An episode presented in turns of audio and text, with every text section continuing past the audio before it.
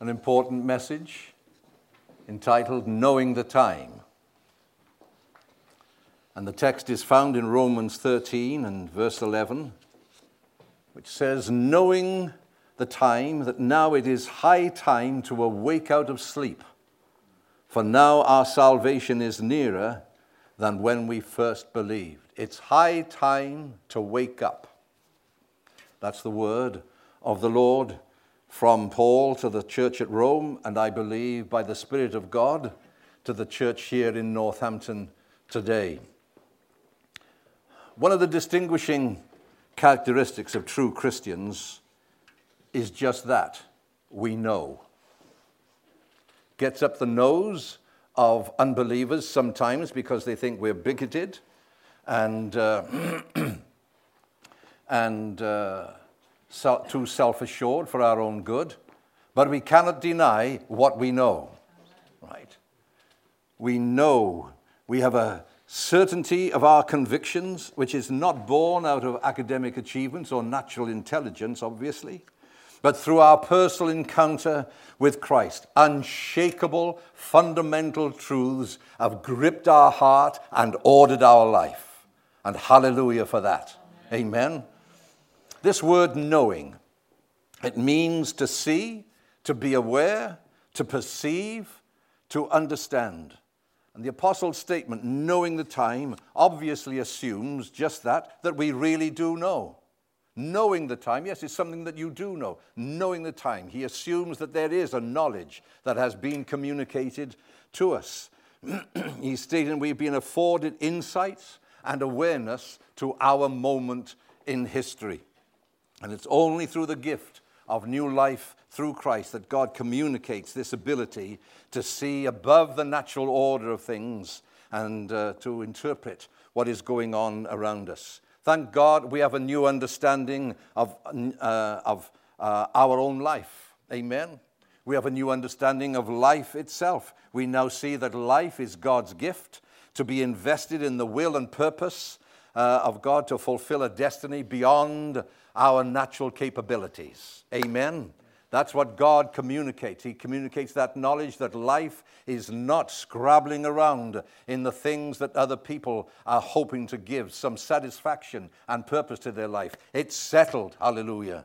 We know that the gift of life is to be invested in glorifying His name, doing His will. And the byproduct is we are possessed with an eternal satisfaction. And some people said, Thank you both.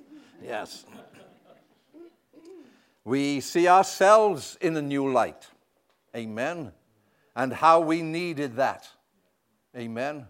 When we were in darkness, we saw things that filled us with despair, with anxiety. But that moment we had an encounter with Christ, there was a knowledge, an awareness, a new perception communicated to ourselves uh, that, that give a, a new understanding of our own life, of our very own being. Blessed be his name. So we're no longer caught up in that world of the negative. I can't. By this encounter with Christ, he has transported us into the realm of I can. I can do all things through Christ who strengthens us. Hallelujah for that. And three people said, Amen. We're getting better. Things are warming up, folks. All right? And we have a new perspective on our world, which is where we're heading in this message this morning. We understand that this self centered me, me, me system is not God's order, right? We see through the glitter and the glamour of the materialistic and the hedonistic attractions that clamor for our attention.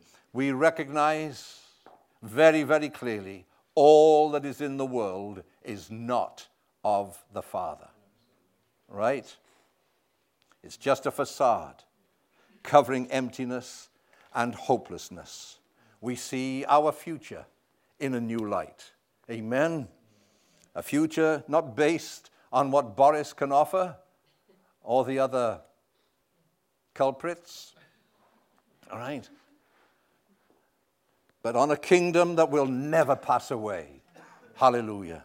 Amen. We do not see the future through the eyes of fear and anxiety, but they are full of glorious hope. Hallelujah. How is this for hope?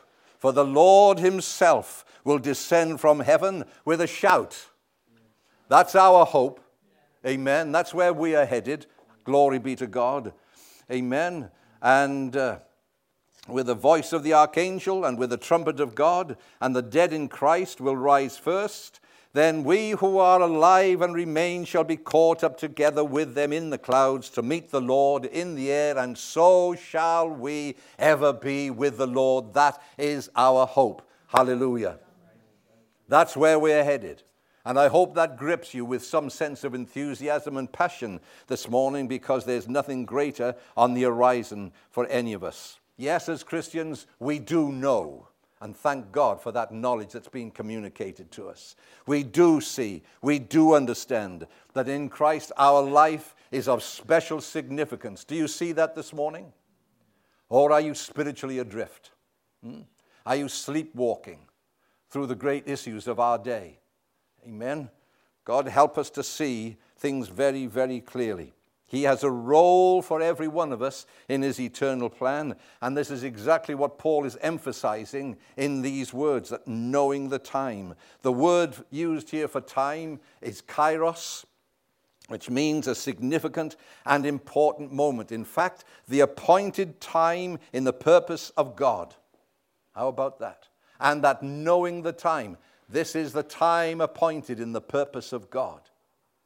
Do we understand that that's what we are living in right now? Whatever is on the horizon, politically or economically, for the child of God, we are caught up in this certain assurance God has called us to his kingdom for such a time as this because these are momentous days and the purpose of God is unfolding before our eyes and he wants us to participate in it and be instruments in advancing his kingdom and helping those poor beggars who are lost in darkness. Amen. Amen. Am I allowed to say beggars? Yes. All right.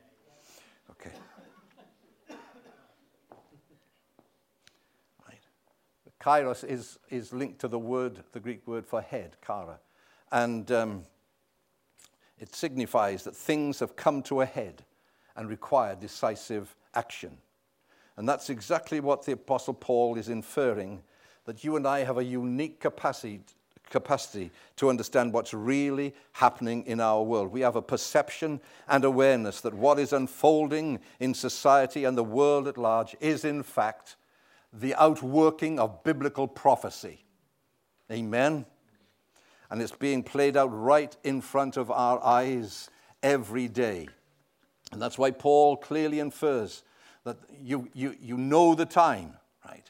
You've got an awareness. The things that are happening are happening because they've been foretold and we have been forewarned. And so, by the word of God and the Spirit of God, we see what no unbeliever can. That's why we pray for politicians and for all who are in authority. They grope in the midst, but we believe in a sovereign God to overrule and direct the affairs, to promote his kingdom, and to hasten the day of that one whose right it is to reign. Amen. That he will come and establish his order on this planet. And please, God, make it soon. It's the statements and the teachings of Jesus and the apostles, as well as the Old Testament prophets, which govern our worldview. And if they don't, they should. Amen. So easy to get caught up in all the news media and the hype that is, is clamoring for everybody's attention. But for the child of God, we are anchored to the book. Amen. Our worldview is governed by what we have been foretold and forewarned and that is to shape our thinking, shape our attitudes, and shape our responses to what's going on all around us. That's what Paul is underlining here the importance of disciplining and shaping our lives by what we know. Knowledge is one thing, application is another. Right? And the Lord expects us to react and respond to all that's happening around us by what He has opened our eyes to see. What a privilege. Amen. What a privilege that God Almighty has given us an understanding and awareness of our times. That we are not just drifting around aimlessly, caught up in all the whims of, of political decisions and the affairs of men. We are here anchored to the rock. governed by the word, living in the light of what he has foretold and forewarned. Blessed be his name. Jesus gave a very stinging rebuke, you remember, to the leaders, the religious leaders of his day, because they had all the vital information to enable them to read the signs of the times. They were students of God's word. They had the prophetic scriptures, which they read regularly but their own self interest blinded them to see the obvious. And that's why Jesus said to them, You know how to interpret the signs of the weather in the sky, but you don't know how to interpret the signs of the times. What does that tell us? A religious mindset will always blind and distort true spiritual perspective.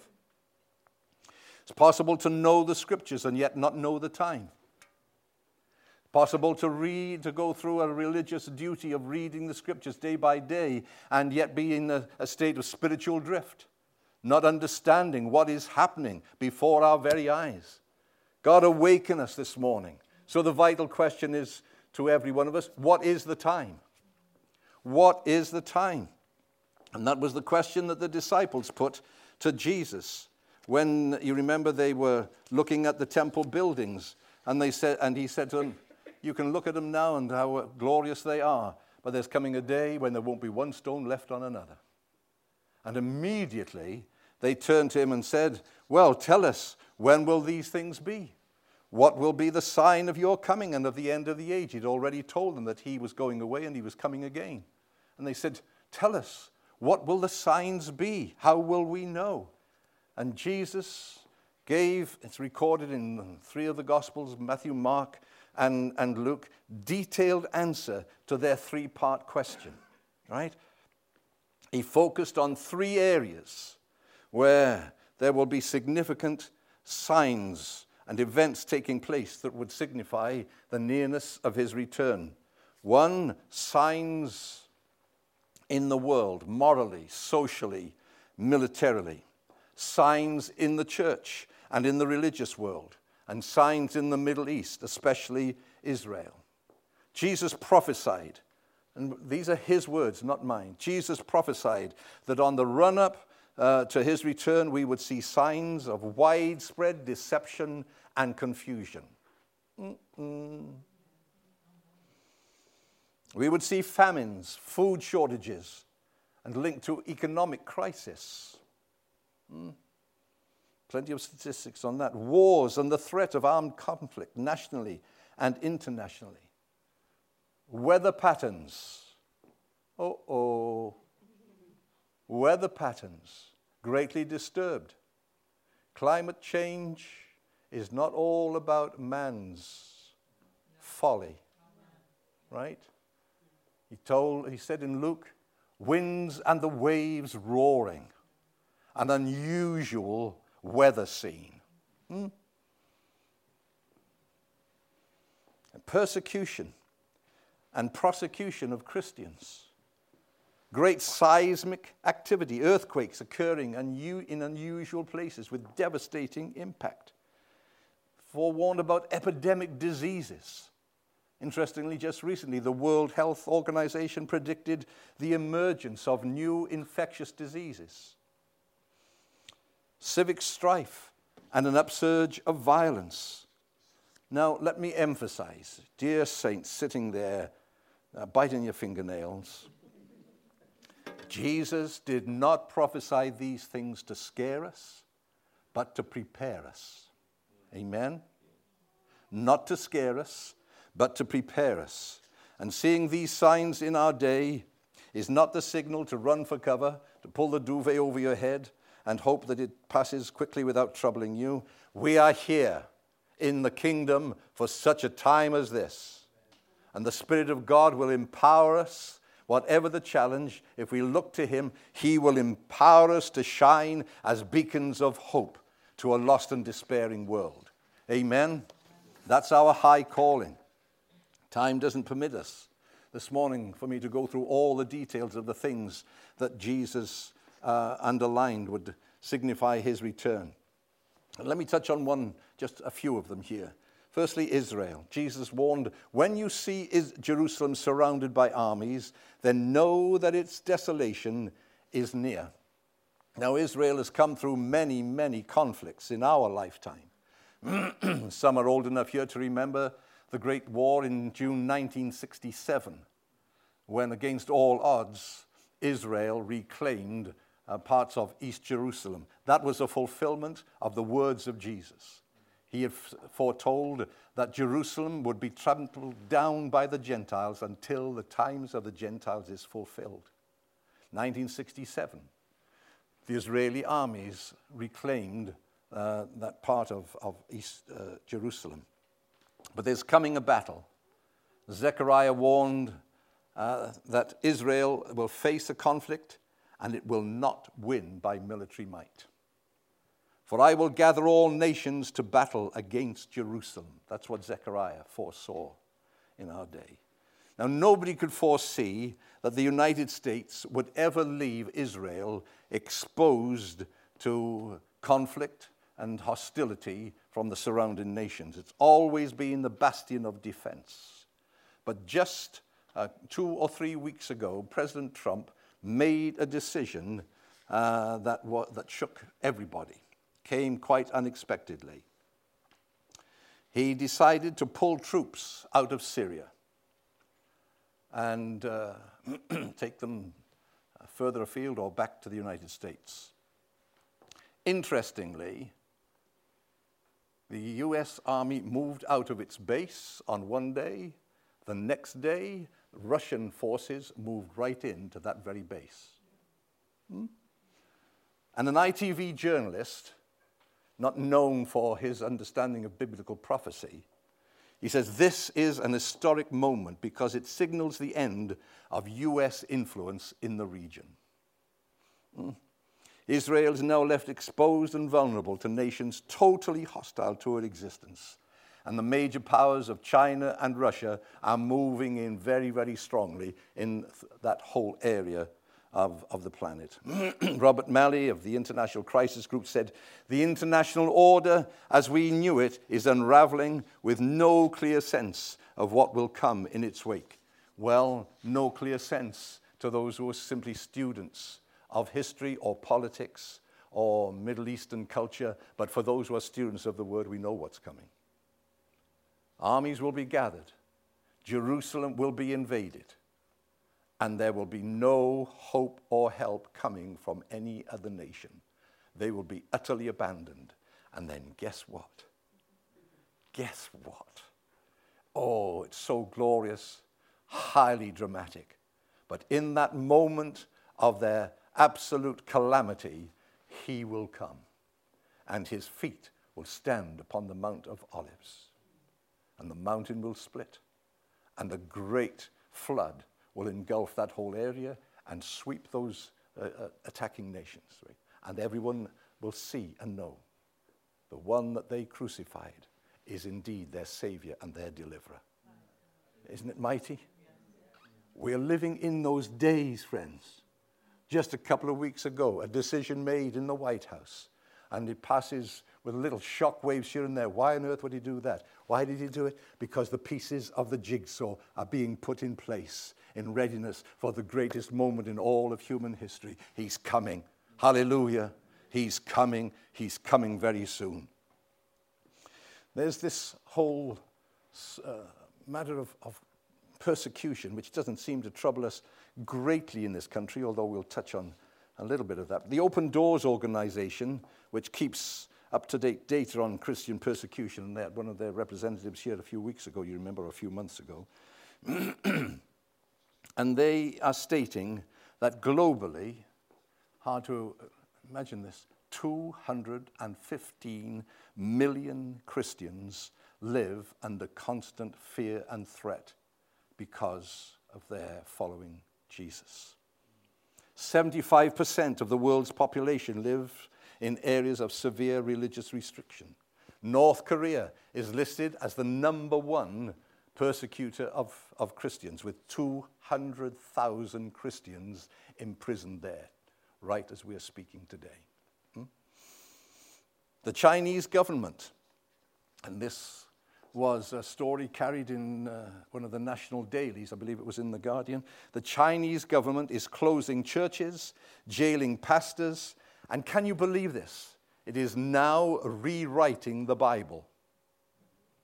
The Chinese government is determined that they will hold everything under the communist ideology, and they, will, they are now rewriting the Bible from a communist perspective. And that will be the only Bible that, uh, that is allowed. They reported that it is the worst crackdown on religion since the country's cultural revolution in the 60s and 70s when Chairman Mao vowed that he would eradicate religion from China. Well, he made a very, very powerful attempt to do so with hundreds of thousands of Christians put to death and imprisoned. But right now, so we understand, there are at least 100 million Bible believing, spirit filled saints working for Jesus in China. Amen. I will build my church and the gates of hell will never prevail against it. Hallelujah. But we are living in these days when the very things that Jesus forewarned are taking place before our eyes. It's there for us to see. A UK government backed report stated that persecution of Christians in parts of the world is at near genocide levels. And surprisingly, it found that Christians were the most persecuted of all religious groups. And Christians uh, victimized not only in those uh, distant parts of the world, but right here in the UK. There is an increasing and intensifying opposition to the gospel and the people who seek to promote it. Not as physically threatened as the Muslim, Hindu, or communist world, but the battle is real and it's intense and it's increasing, and Christians are facing intimidation in the workplace, in school, and in college uh, for expressing their faith. Thank God for that uh, uh, organization run by a barrister. What's it called? Christian Concern, yes, where they are seeking to uphold um, biblical morality and helping Christians who are taking a stand, winning some cases in court in recent days. And thank God for them. We need to pray for them and, and support them. But persecution, as Jesus said, it's taking place on an immense scale in our day. And it's another sign of where we are as far as the time is concerned. And then Jesus spoke about famines and finances. He said, There will be famines and troubles 27 million people are now facing starvation right at this moment. Can you imagine? About half the population of this country facing starvation right now in, uh, in South Sudan, in Nigeria, and in Yemen. The Syrian crisis and uh, the, uh, the figures for the Syrian crisis are absolutely uh, horrific but they're leaving hundreds of thousands of people desperate for daily provisions. It says uh, statistics are that 815 million people globally are living on less than the minimum daily food requirement. Can you believe it? When you look at the amount of waste in the West, and there's 815 million people who go without the minimum daily uh, nutritional requirements, and that results in 250,000 deaths every year and upwards of 500,000 kids going blind because of vitamin deficiency, a lack of proper nutrition. That's happening in our world right now. Right? Terrible famines are taking place. And we can just read it in our newspaper and let it slip past us without realizing, hey, these are indicators of where we are in God's great timing. Jesus' words are being fulfilled right before our eyes. And uh, Jesus also referred in the same context as famine as troubles, famines and troubles. And some Bible commentators suggest it's linked uh, to economic scarcity in the last days. And there's no doubt, friends, that the global economy is on very, very shaky ground. There's not, uh, there's not a nation on the planet that isn't up to its eyeballs in debt. The figures for the UK, absolutely astonishing. It's something like approaching 90% of uh, GDP that is now covered by debt. Now, if you've got a hundred pounds coming into your house and 90 pound is going out on debt, you ain't going to survive for too long, are you? And yet, all around the world, nations are running on, on, on this basis. What's going to happen? The balloon is going to be pricked sooner or later. And Jesus forewarned that there would be scarcity of, of, of food resources and economic crisis gripping uh, the, the, the world. And that's when everything is all nicely in place, when the crisis seems insoluble, that a figure will appear, probably from Iraq, Iran, that region, and he will have the answers. And he will sort out the Middle East problem with Israel. And everything will seem hunky dory. We've been looking for this man. The uh, Muslims call him the 12th Mahdi. And everything we know about Antichrist, you will read in their description of the 12th Mahdi. Right? He will arise and he'll solve the problems.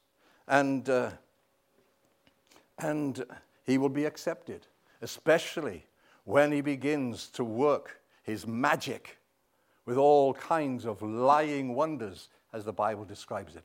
This is the world that we are living in right now, and it's all unfolding so clearly before our very eyes, friend.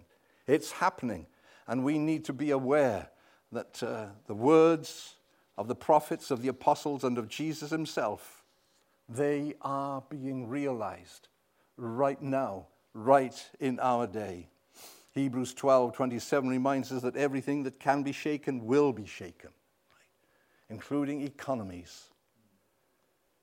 Everything that man puts his trust in is going to be shaken so that the unshakable kingdom of God will be displayed. Things are certainly shaking in every nation on the planet. Now, all the statistics that I've given you so far, they shout loudly to anybody who's listening it's time to wake up, for now our salvation is nearer than when we believe. These are statistics, and they can just wash over our head because they're so ginormous. How can you get hold in your imagination? 850 million people in desperate need of food. It's staggering, isn't it? It's mind boggling. But what it tells us is this we are coming to the last mile of the journey before He comes, whose right it is to reign. Amen. God help us. Let's not close our eyes to the reality and scale of the prophetic fulfillment that's being realized at this time. But remind ourselves they're not there to scare us, they are there to prepare us. Get ready, He's coming. Last thing I want, well, not the last thing, we've got another two hours to go yet. Um, Jesus forewarned that the closing age will be marked by an upsurge of violence. He said, lawlessness will abound. And you don't need a degree in sociology to see the evidence of the astonishing breakdown in regard for human life that's grabbing the headlines every day. Murders and violent crime are stretching police resources beyond their limits. 44,000 knife crimes in the last 12 months up to June of this year. 44,000. Hmm? This week, some of you who take the Chronicle and Echo will have seen the front page story of the, you know, yet another young life ended, stabbed to death by a vicious gang hell bent on bloodshed. Some of those gang members had just slashed innocent people, carrying knives, didn't like the way somebody looked at them. An upsurge of violence, Jesus said. Can't, you can't make this stuff up an 18 year old man last Thursday was attending uh, a course, an awareness course on knife crime in Hillingdon Civic Centre. He was stabbed to death right there. You can't make it up. Unbelievable. He's there going through a course of awareness of knife crime, and his blood is shed on the very floor where they're holding that conference. Jesus warned there will be an upsurge of lawlessness. And uh, the Apostle Paul in 2 Timothy 3 I'm not going to read all of those verses, and I'm reading out of the Passion because it's the Passion translation. This is what Paul pictured how end time society would look. He wrote to Timothy, But you need to be aware that in the final days, the culture of society will become extremely fierce and difficult for the people of God. People will be self centered, lovers of themselves, and obsessed with money, slaves to their desires. They will be ferocious, belligerent haters of what is good and right. With brutal treachery, they will act without restraint. Dear friends, we are in that day right now. Those words written 2,000 years ago are now unfolding right in our newspapers and the news media today. This is our world, and it's telling us wake up, he's coming very, very soon. And we can only uh, come to uh, this, this, this conclusion with clarity that grips our heart the more we're in touch with the Savior and His Word. It can drift over us. This meeting can close and we go on our way and it doesn't affect us. I pray the Spirit of God will sound a wake up call in every heart.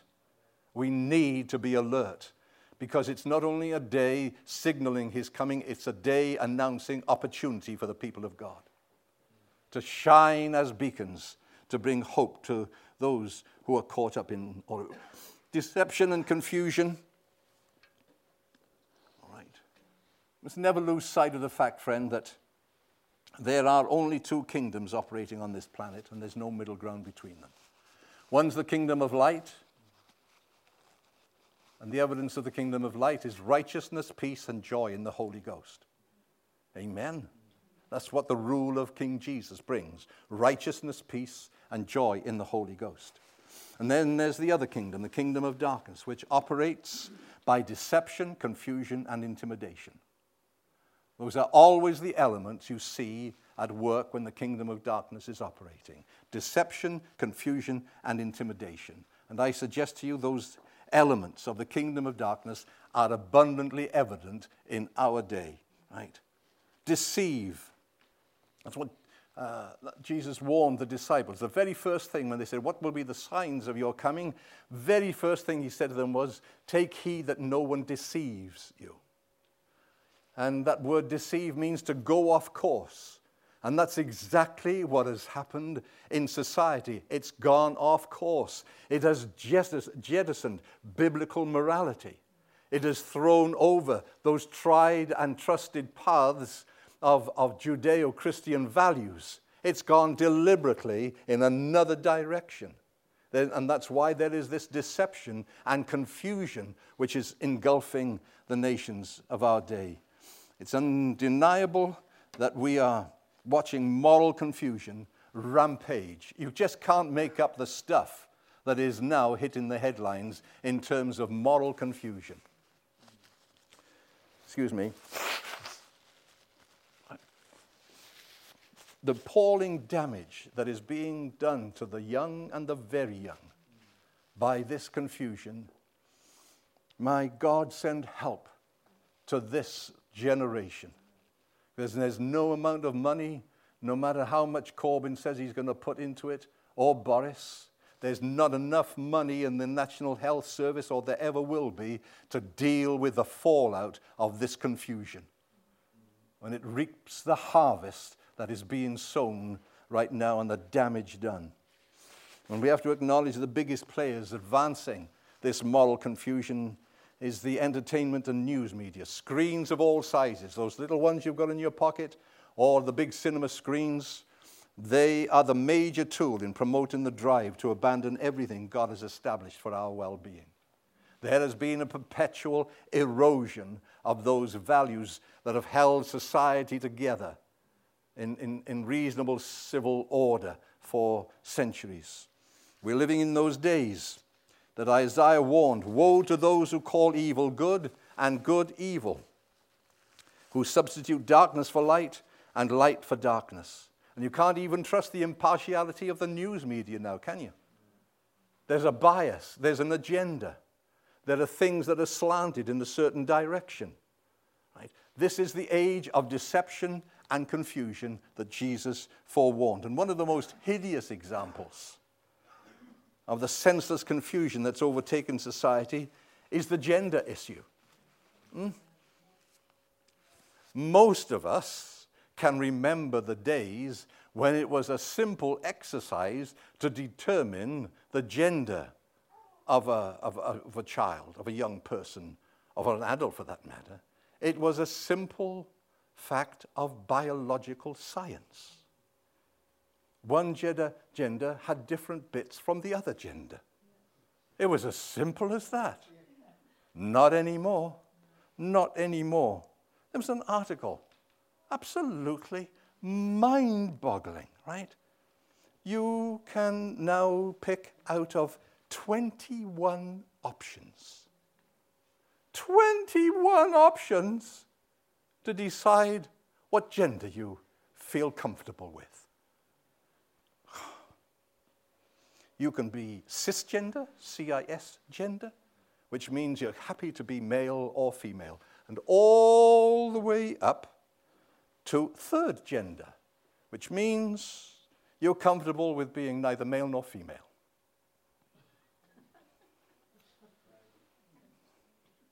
And this is promoted.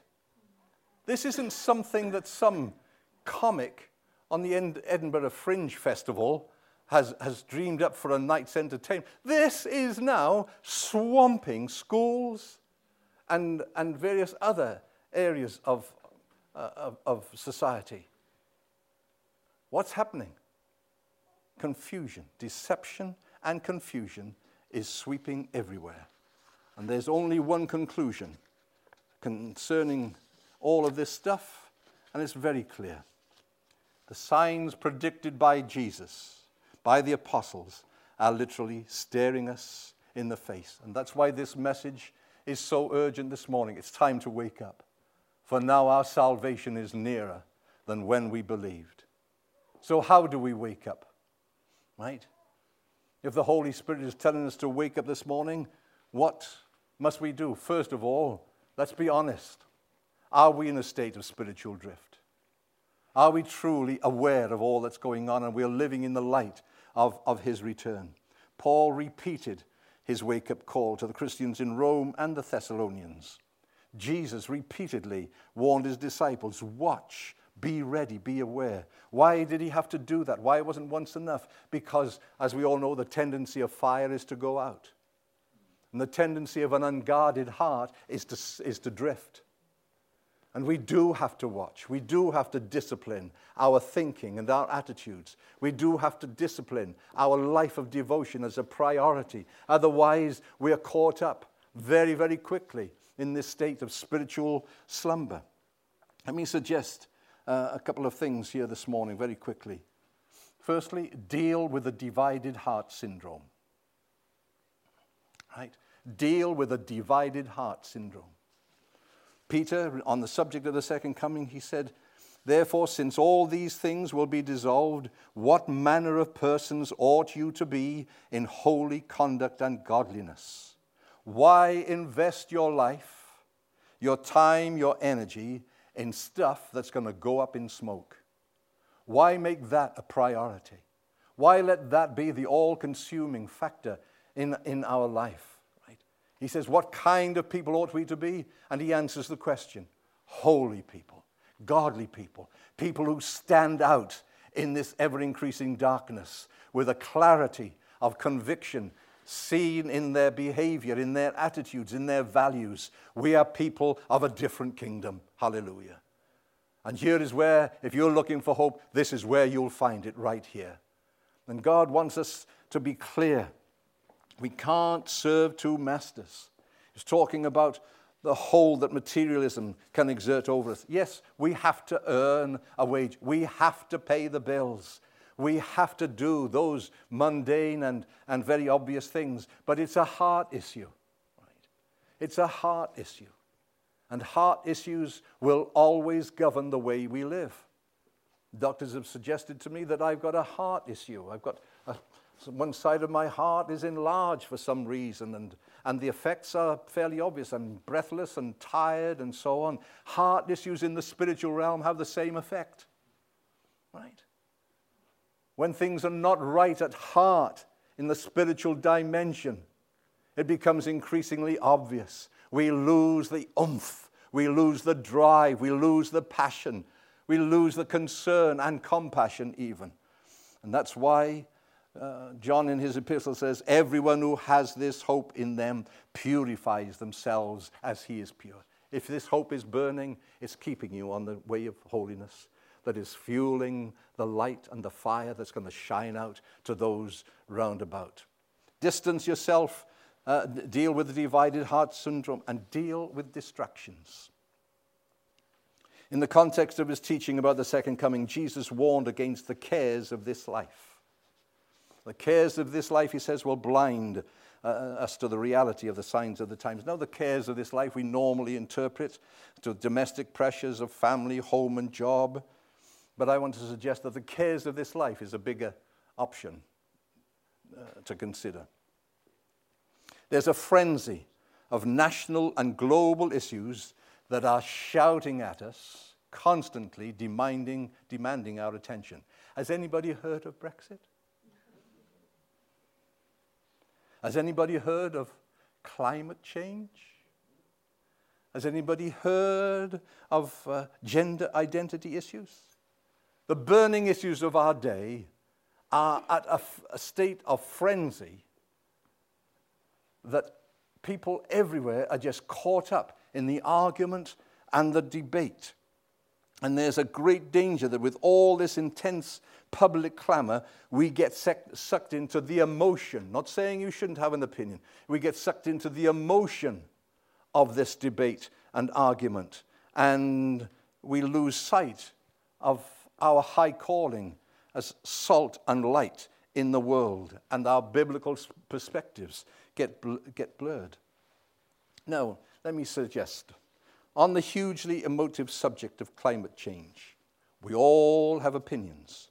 And as Christians, we're very clear about our responsibility to be good stewards of the planet. But listen, let us hold very clearly and very strongly and unashamedly to the biblical revelation that this planet is never going to suffocate under a cloud of CO2. Right? Doesn't mean we shouldn't be concerned with what's going on and do our bit. But the biblical perspective for the child of God is very clear. God's word clearly shows us how the last chapter of human history on planet Earth plays out, and it isn't by carbon dioxide poisoning. Amen? Of course, don't let anybody accuse me that I'm saying we shouldn't be concerned. Of course, we shouldn't ignore the problems. The decimation of the forests and the pollution of the oceans, it's abominable. Right? But let's be realistic. It's a global indictment of mankind's selfishness. And there's no political cure for that. Right? It's a spiritual issue at its root. That's why we must support every sensible effort to find viable solutions, but we do not buy into the global panic that the world's days are numbered by global warming. They are not. The one whose world this is will orchestrate the grand finale himself. Amen? And so let us take a step back from all the furore that's raging around us. Don't let uh, the burning issues of the day quench the fire of God in your soul. Amen? This growing campaign to promote veganism, right? Like it's a big spirit. Save the planet. Eat, don't eat meat. Well, if that's your personal choice, amen. God bless you. Right? But please don't try and make a biblical doctrine out of it. Because you is on shaky ground there. When Peter had a vision in the Acts of the Apostles, and God let down a sheet from heaven with all kinds of beef and lamb and pork, and the word was not go and feed them and let them have their own way he said, This is God Himself says, Rise, Peter, enjoy a good steak. Or if you prefer a pork chop, or a lamb cutlet, He says, Rise, Peter, kill and eat. Now, if, if veganism is your choice, I'm not saying anything against it. That is your choice. But please don't beat me over the head with the Bible because you're on shaky ground. Save the planet. No, He will save the planet. Right? And all things are given, to, given us to enjoy. Not so much, but enjoy, yes. God intends us to enjoy our time on earth. Third and last thing is this How are we to prepare for the days in which we live? Quite simply, be filled with the Holy Ghost, be filled with the Spirit. It shall come to pass in the last days, and the last days began on the day of Pentecost. The last days, says God, I will pour my Spirit on all flesh. And the only way the Church of Jesus Christ and individual Christians are going to stand against the challenge of our day and make an impact is by being full of God, full of the Spirit. Amen. That's how it began, first century. That's how God intends it to conclude. A church, a people who are full of His Spirit. Amen. The people who know their God. Uh, says Daniel concerning things in the last days, the people who know their God shall be strong and carry out great exploits. Does that sound like a people who are running for cover? Does that sound like a people who are anxious and fearful? No. It sounds like a people who are God's plan and purpose to give hope right to the very last moment to gather in the harvest for which He shed His blood. Amen. These prophetic words are not there to scare us, but to prepare us so, dear friend, don't give in to fear. Don't worry about your kids, right? Grandkids. What kind of world are they growing up in? You pray over them, you teach them God's word, you pray for them to be full of the Holy Ghost, and God will use them. Amen. God will make them instruments of kingdom purpose to their generation. Hallelujah. Hallelujah. Our God reigns, friends. Our God reigns. And in the great finale, it will be seen those who have put their trust in Him, those who have lived for His glory, those who are filled with His Holy Spirit. Don't give in to fear. May these words burn in your heart. You have come to the kingdom for such a time as this. Amen. And the greater the darkness, the brighter we shine. It's time to wake up, friends. Let's ask ourselves are we drifting? Are we slumbering? Let's ask the church is this church really awake? Are we alert to the issues of our day and the challenge that they are bringing? Are we really, really awake? If not, He can help us this morning. Blessed be His name. He can help us. Let's just pray.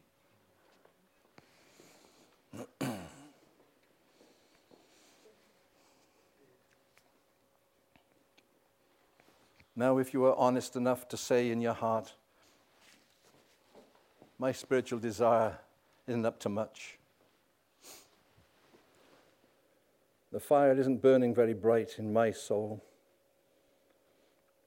Things that I know ought to be in place are not.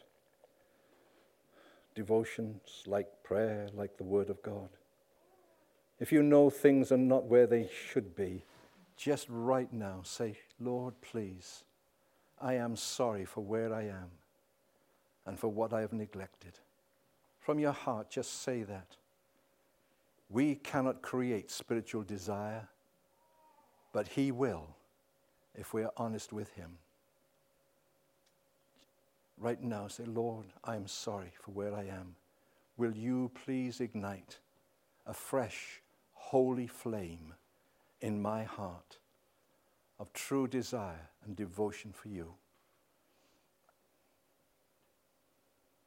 Where I've gone off course, Lord, will you correct me? That I may be an instrument in your hand to those round about me. If you pray from your heart, God is hearing right now. If you want to be filled with the Spirit, just say, God, please come afresh. Holy Spirit, come afresh over me. Fill me, possess my heart, and energize my life in a new way to shine for you. Father, I pray that your word will find a resting place, a quickening place in the hearts of the hearers. And I pray right now that those who are calling on your name will be amazed at your answer of grace, of mercy, and reviving power. Help us, Lord, to be the people that you have destined us to be, to shine for you in these last days. We rejoice in all your great mercies and including us in your great plan for these days. And we pray, help us by the power of your Spirit, help us to honor you. Amen.